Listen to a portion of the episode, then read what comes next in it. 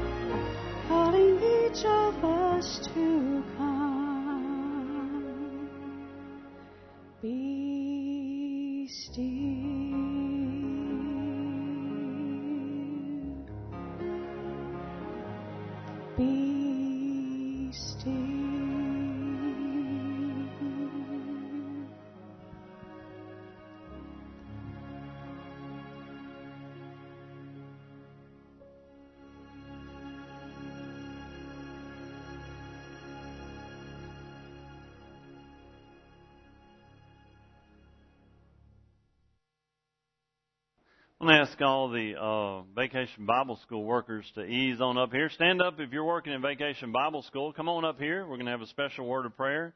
All of our workers, if you're helping, ease on up here. Thank you. Just a time for prayer, uh, to say thanks. Vacation Bible School could not happen without your help. Many of you are helping in many different areas, and uh, most of the time I'm a gopher and uh eat like a gopher. Love to eat and uh looking forward to the food, everybody. And just want to say uh have a quick quick word of prayer. Quick okay. All right. Getting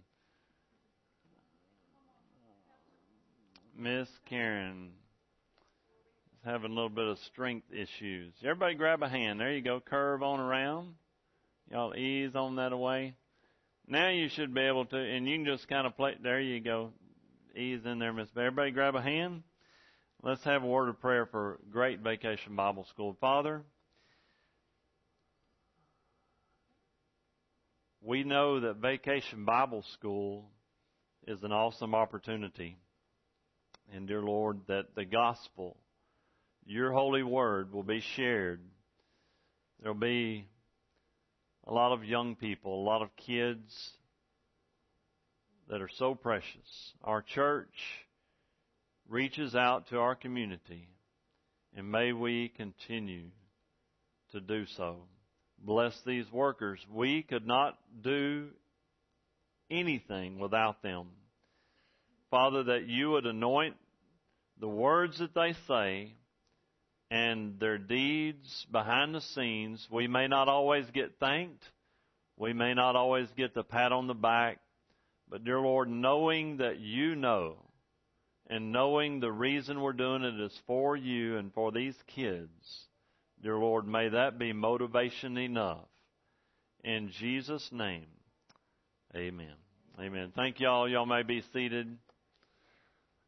Okay, and the rest of the adults, I expect y'all in class tonight.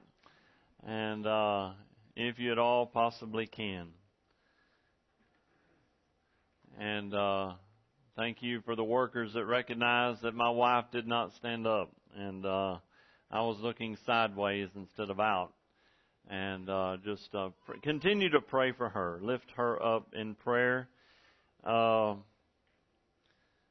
just just one of the uh, common denominators. I don't know if you know this, but uh, she's going to she's going to with the Lord's help, Karen's going to get through this, whatever this mysterious ailment is. Uh, one reason I know that is because not only the Lord, but also she, I don't know if you know this, but she's very stubborn. Okay, and uh, I, I was trying to help out the other day, and she said, "Bring me a laundry basket full of clothes." I'll sit here on the couch and I'll fold them. Well, I said, well, my goodness, my wife's under the weather, so I need to fold the clothes. So I folded the clothes. But I got in trouble for folding the clothes. and uh, I thought, how many guys get in trouble for folding clothes? And uh, because I did not bring them to her. And uh, she wanted to do that. Then she later on apologized, said, "Thank you for being patient with me," and uh, and I do have some some patience. A lot of times, though, we lose patience though with the close the ones we are closest to. We will lose more patience with those that we are around every day. But uh, she says she hates to feel helpless and and uh, she doesn't like being waited upon at at all. In the book of Matthew, get the right spot here. Matthew, we will look to God's holy word and this sermon series, I Thirst. There's the famous passage we've looked at about thirsting for the Word of God, thirsting for suffering, thirsting for uh, different things. This is one of those other famous thirst. In Matthew chapter 5, verse 6, real short, let's stand for the reading of God's holy word. It simply says this Blessed are they which do hunger and thirst after righteousness, for they shall be filled. Father, we thank you for this hunger and this thirst that you put in us. And Father, only you can fill this. And that you would be glorified this morning. In Jesus' name, amen. You may be seated. I was, uh, thankful yesterday. I was uh, a little bit thirsty. I was uh, still doing uh, my my training for the marathon in December, and I, for some reason or another, this weather and the the hydration, I did I didn't hydrate very well, and, uh, and I was at mile six point two. I was coming back. I was still about three and a half miles from the house, and uh, and, and all of a sudden, if you ever had a muscle cramp, boom, it hit, and so I said, "Whoa! Number one goal in this whole deal is no injuries." So I, I, whew, I came to a screeching halt, and uh, of course Karen was under the weather, and then I called Caleb, and I called Karen, and nobody's answering. I hollered at Trey, and he's not answering, and And uh, so I, I said, well, Jeff's probably at work. So uh, my number one rescuer, he's rescued me many times before, Bull Wells. Okay, I hollered at Brother Bull. He came to my rescue, saved me a few little. Uh, I said, no, I'm not gonna. I'm fine. No, no problems. But I, I knew I was. I didn't have enough fluids in me, and uh, it was causing this problem. And I was thirsty and of course, uh, matter of fact, I've weighed myself most of the time when I do my long runs on Saturday. When I come back, I'm about four pounds lighter than whenever I started. And uh, last Saturday was eight and a half miles. And uh, but anyway, losing weight, that water, especially in today's humidity, it can just evaporate totally. It's gone. And uh, so I need to either have some water at Jamie's house waiting on me and stop by Jamie's house and get some water there and a water break or something or another when I go that way. But there's a this thirst here, this hunger and thirst is not physical. This hunger and thirst, and what we're going to look at, there's just, if you looked at it already, the bulletin, there's just two points. This hunger and thirst after righteousness, and y'all know my country boy definition of righteousness. That's a big old long word. That's like my seminary instructor, he called it, that's one of them eight cylinder words, okay? one of them eight cylinder words. Not a six cylinder, eight cylinder word. It's a big one, but all it means is, is being uh, righteousness, being right with God. And there's also righteousness being right with man. I have to be right with you. Do y'all realize how much in the Bible and uh, is about being right. Those two things. How do you be right with people? And how do you be right with God? If you, matter of fact, Jesus gave it. He called it the instead of the Great Commission, Matthew 28. He called it the Great Commandment. And uh, there's, in other words, you can do everything and make do everything in the Bible if you do two things: seek God with everything you've got, and love your neighbor as yourself. Who, who came up with that? Jesus did. That's called the Great Commandment. That's found and uh, later on in the book of Matthew. And he said, uh, but there's a problem with this righteousness. This problem, I think about the Pharisees, and the Pharisees, they didn't like Jesus at all. This problem with righteousness. These guys, they didn't like him because he was, he was, uh, teaching something different than they taught. And if you have your Bible open and just follow along on the screen in verse 20, this is the problem with righteousness. For I say unto you that except your righteousness exceed. And remember, these guys were looked at as a bunch of popes, cardinals, bishops. These were the people who lived religion. They lived, and notice I didn't say Christianity because it hadn't really hadn't begun yet. Followers of Jesus were just getting started. And so religion, for I say unto you that except your righteousness shall exceed the righteousness of the scribes and the Pharisees, you shall in no case enter into the kingdom of heaven.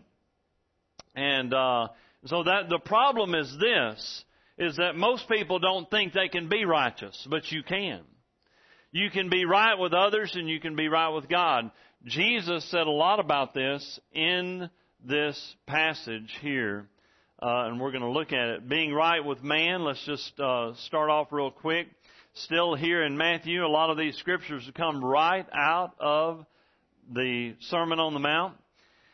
Matthew, me guilty of murder is the very first one, being right with man. Me guilty of murder? Look at uh, 21 and 22. Matthew 5, you have heard that it was said by them of old time, Thou shalt not kill, and whosoever shall kill shall be in danger of the judgment, which is a different thing than like a war or there's this is murder. This is murder. But I say unto you that whosoever is angry with his brother without a cause shall be in danger of the judgment. And whosoever shall say to his brother, Raca, shall be in danger. Just it's a just basically you just cussing your brother out, calling them names. Anybody you're a friend with, you you call them names, you run them down, just run, just trash them. Just that's all it means, and you could go on shall be in danger of the council and also shall be in danger of hellfire, which means judgment fire. Being judged by God. So basically, Jesus is saying here, yeah, y'all know about if you kill somebody, hey, that's bad news. That's, that's not good. You don't need to do that. Also, it says here, but get this, say, well, praise the Lord. You know, and I've, I've used this illustration many times. People that try to justify themselves may use that and say, well, I've never committed murder. But did you know everybody in this room is guilty of murder? Everybody in this room, because Jesus equates it to hatred. That's what Jesus equates it to. Jesus says if you hate anyone, if you run them down, if you trash them, if you, that basically you murder in their character, you're murdering their reputation, you want others to join you in dislike to destroy someone's name, reputation, or just, just, I just, I, hey, I don't like them, you don't like them, I hate them, you hate them. And that's what Jesus was saying here. He was saying well, you can murder somebody with your words. You can murder somebody with your anger. You can murder somebody with your hatred. And you say, well, I've never committed this. He says you have, and he does the same thing that we don't have time to deal with in this morning sermon. He does the same thing with adultery. He said, I've never slept around and cheated on my spouse. But if you ever look, especially us guys, if you ever look at a woman with lust, you've committed adultery in your heart already, which again, Jesus is saying you're guilty. You say, well, every red-blooded American male has done that, and that's why he says, yes, we have committed. You say, well, it's bad. Well, if some idiot said uh, one time, and in fact, this was in seminary class. I had the same instructor, and said, well, if I'm already guilty of it, I might as well commit the uh, the sin. And so that seminary instructor went over there and he backhanded the preacher out of the desk. Boom! Right in seminary class. And young preacher got up out of his floor and he said, and he realized he was about to try to box a fellow that uh, he didn't need to box with. And he said, well, was it worse for me to think about hitting you or to actually hit you? And he said, point made. You can be guilty of thinking it and thinking you you've committed the sin, but if you commit the action to go with it, then you've doubled it. You've doubled the sin. You've already sinned, so you're guilty. Who wants to be double guilty? And so what Jesus is saying here in getting along with others is you've got to realize He calls me and you to a higher standard.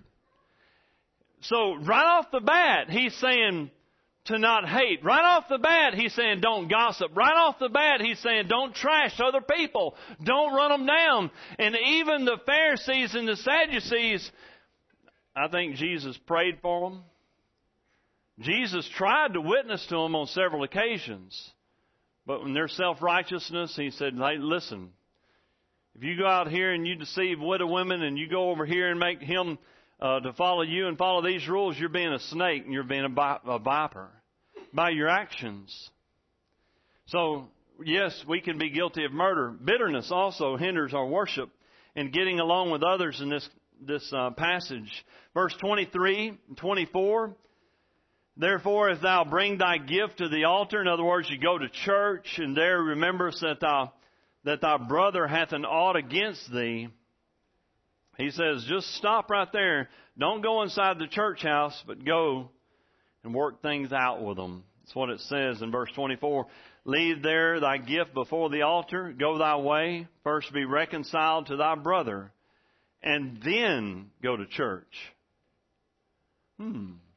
Which tells me that Jesus believed in working things out with people, going to people that you have a problem with, go to them. You say, well, they should know that I have a problem with them. Can they read your mind? No, they can't read your mind. Say, well, I've had an issue with you for 20 years. And they're like, you did? I never knew. That's crazy. So somebody said one time that forgiveness is this. Forgiveness is unshackling a burden and ought against a brother, and you find out that you were the ones wearing the shackles all along. When you forgive somebody, normally you don't release them, you release yourself. That's forgiveness. When you have bitterness, bitterness is not towards somebody, bitterness is inside your own heart. And it's a cancer that will eat you alive until the day you die. Bitterness is something we do to ourselves. It's not you say, well, they did it to me. They they offended me. But what happens is, is we allow that to instead of going to them and working things out with them. And a lot of times you were offended by something somebody else did, and they never knew it. They never knew you were the one offended. They never knew you were the one that felt mistreated or felt wronged. Matter of fact, it goes on to say in verse 25, still all of this is all of this is what? What is all this under the point of? Being right with man. What is the next one? The sooner you work things out, the better. the better. It only gets harder with time. Look at verse 25. Agree with thine adversary quickly while thou art in the way. In other words, don't let it fester. Lest at any time the adversary deliver thee to the judge, and the judge deliver thee the officer, and thou shalt be cast into prison. Verily I say unto thee, thou shalt by no means come out thence that thou hast paid the uttermost farthing, which means this. It'll, if you let bitterness, animosity, hatred stay inside of you, you say, well, I'll tell you what, I can handle it. I'm enjoying it. I like to hate. I enjoy disliking somebody. I, it makes me feel good. It, according to that scripture right there, it will cost you dearly in the long run. Till thou hast paid the uttermost, the last, it will drain you of all your resources, all your emotions. Matter of fact, then, whenever you hang on to bitterness and hatred, or you could just say, I don't hate, I just dislike a lot. well, guess what? That's what it grows toward. That's kind of like a baby flower. You know, light bulb goes out. That light, that's our friend over there. And, uh, that's kind of, that thing's going to grow. It's going to grow and grow, and then it's going to start dying.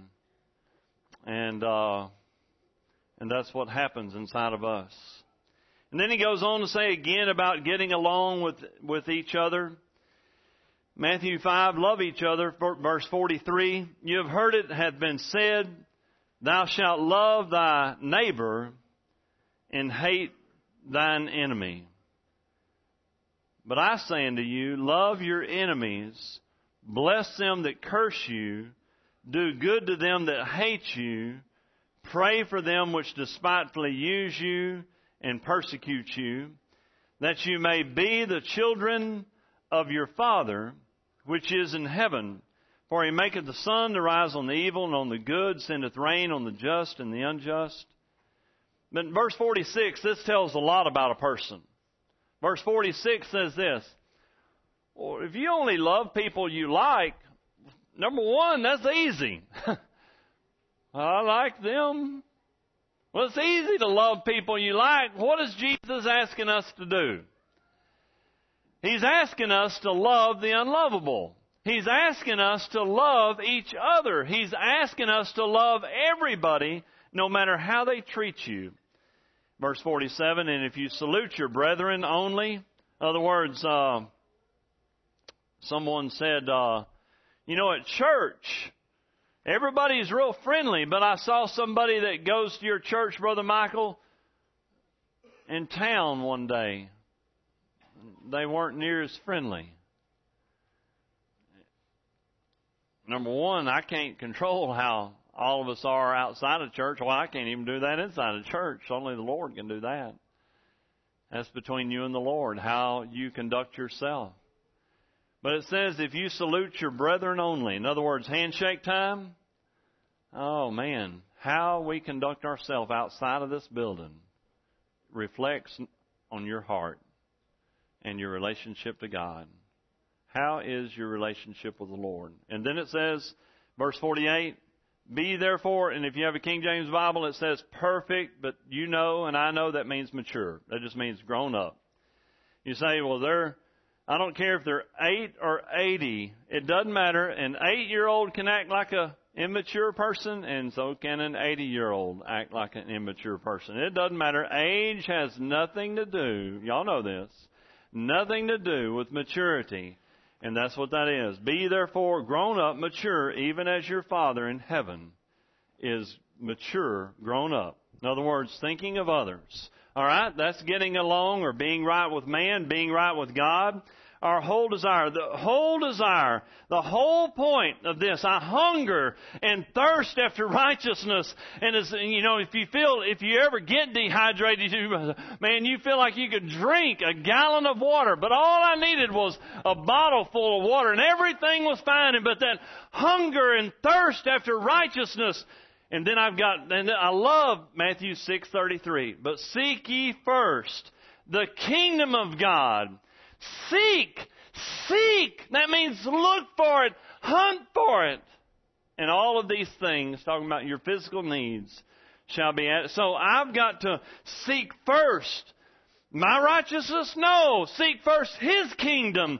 His kingdom. That is our desire. Being right with God will lead to a godly character. Some of you may have seen this before and get to the Ten Commandments, I ran across a copy of the Hillbilly Ten Commandments. Some of you may have seen this. I love these. Hillbilly Ten Commandments. Number one, are they Ten Commandments or Ten Suggestions? And so it's kind of small print, but number one, eight but one God. Don't try to correlate this. This is just country uh, logic. Honor your ma and your pa. These are not necessarily in order. No getting, no telling tales or gossiping. I like that. Get your hide to Sunday meeting.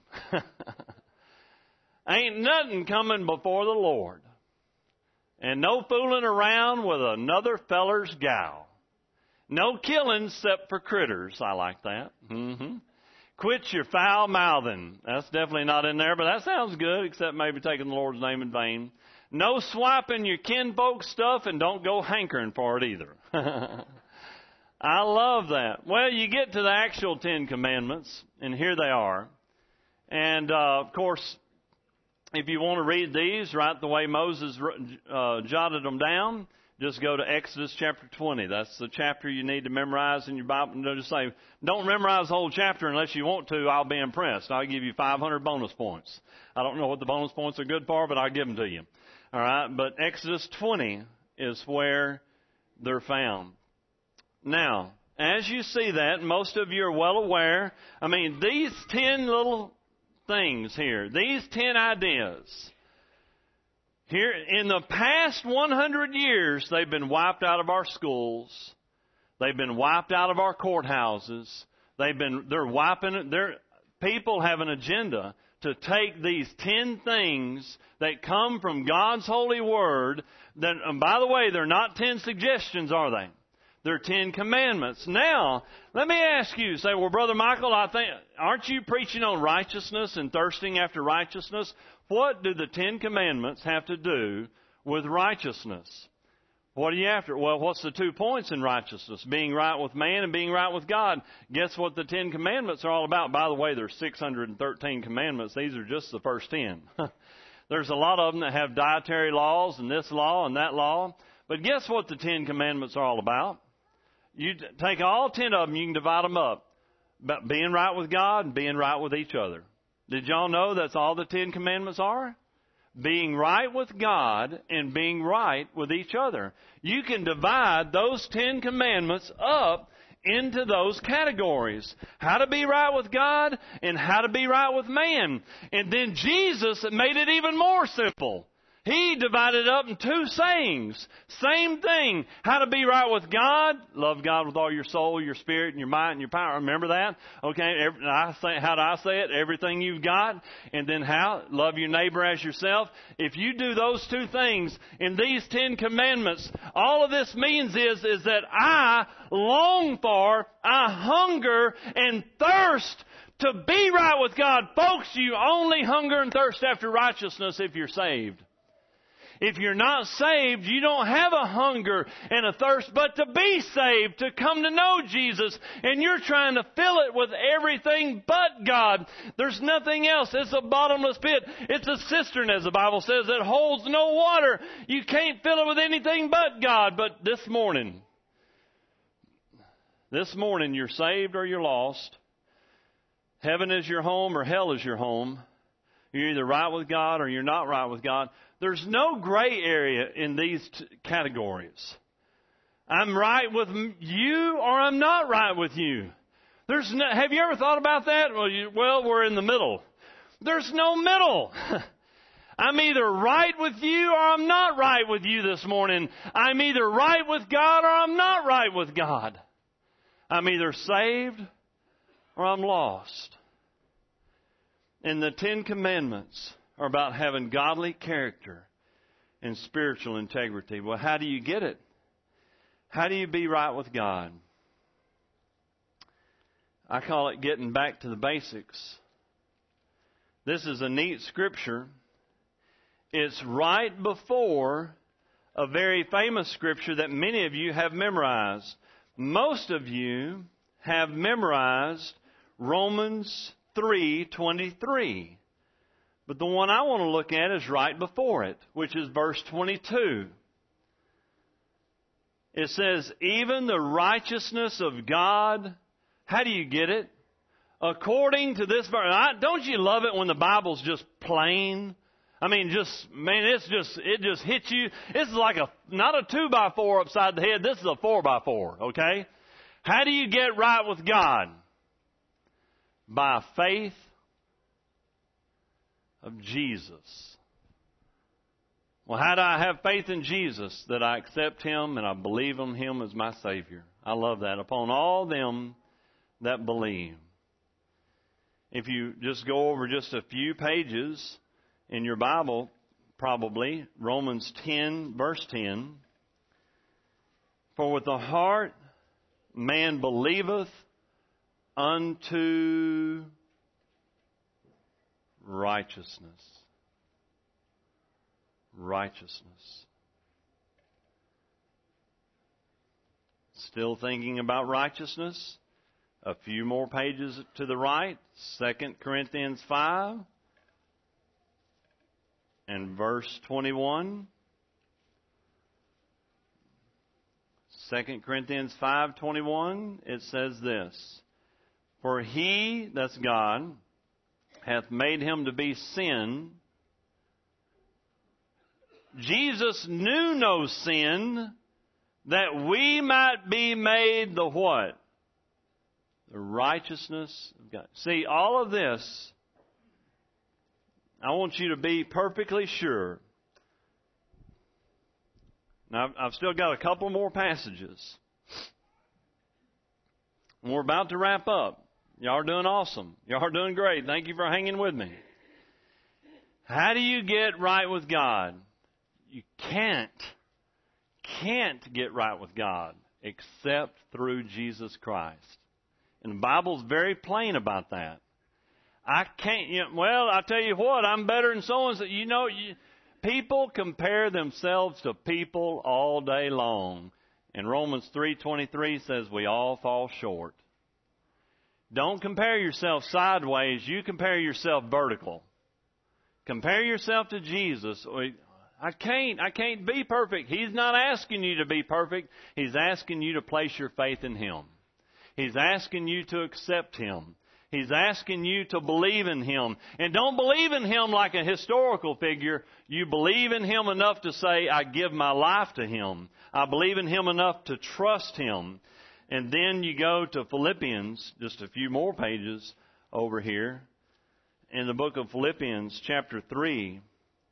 and verse 9, and be found in him, not having mine own righteousness. And folks, when it says that, that means everybody that tries to get to heaven by being good well, I tell you what, I'm a good person. Do you know what I've, I've, done? Do you know how much money I've given to the church? Do you know how much money I've given to uh, to hospitals and charities? And do you know how many good things I've done? And we have lived great lives. But folks, you don't get to heaven by having your own righteousness, which is of the law. In other words, keeping a set of rules. But how do you get it? I'm just, I mean, this is plain. I like this. It's plain. How do you get this righteousness? Through the faith of Christ.